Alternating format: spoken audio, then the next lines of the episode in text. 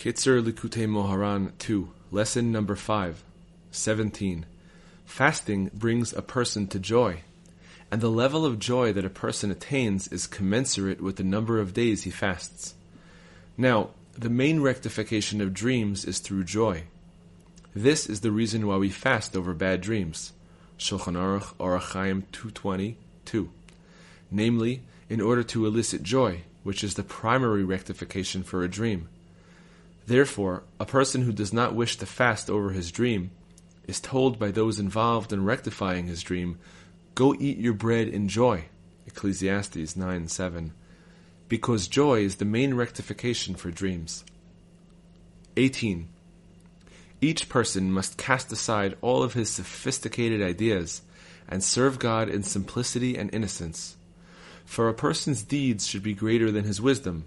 Avot 3 9 and study is not the main thing, but action. Avot 1.17. Now it goes without saying that one should discard the so-called wisdom of your average person, which is actually foolishness and stupidity. Certainly one should reject this totally. But even regarding real wisdom, and even for a person who has a truly high caliber mind, when it comes to performing a religious devotion, a person must cast aside all of his wisdom and engage in the service of God with simplicity and innocence.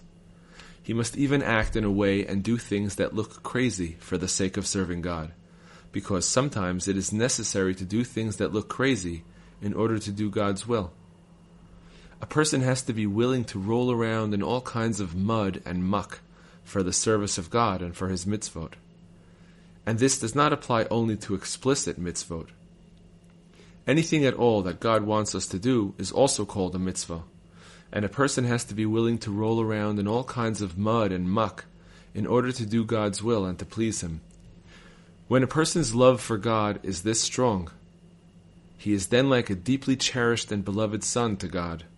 Then God has compassion on him, and he allows him to look through the deepest hidden treasuries of the king until he merits that the answer to the question of why the righteous suffer and the wicked prosper is revealed to him. Then he is worthy of grasping the Torah's secrets and of elevating the judgment that has fallen to the abyss and of rectifying that judgment. Lesson number six Through a good sweat.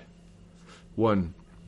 When a person perspires in the course of performing a holy act, he thereby attains joy and he also attains healing.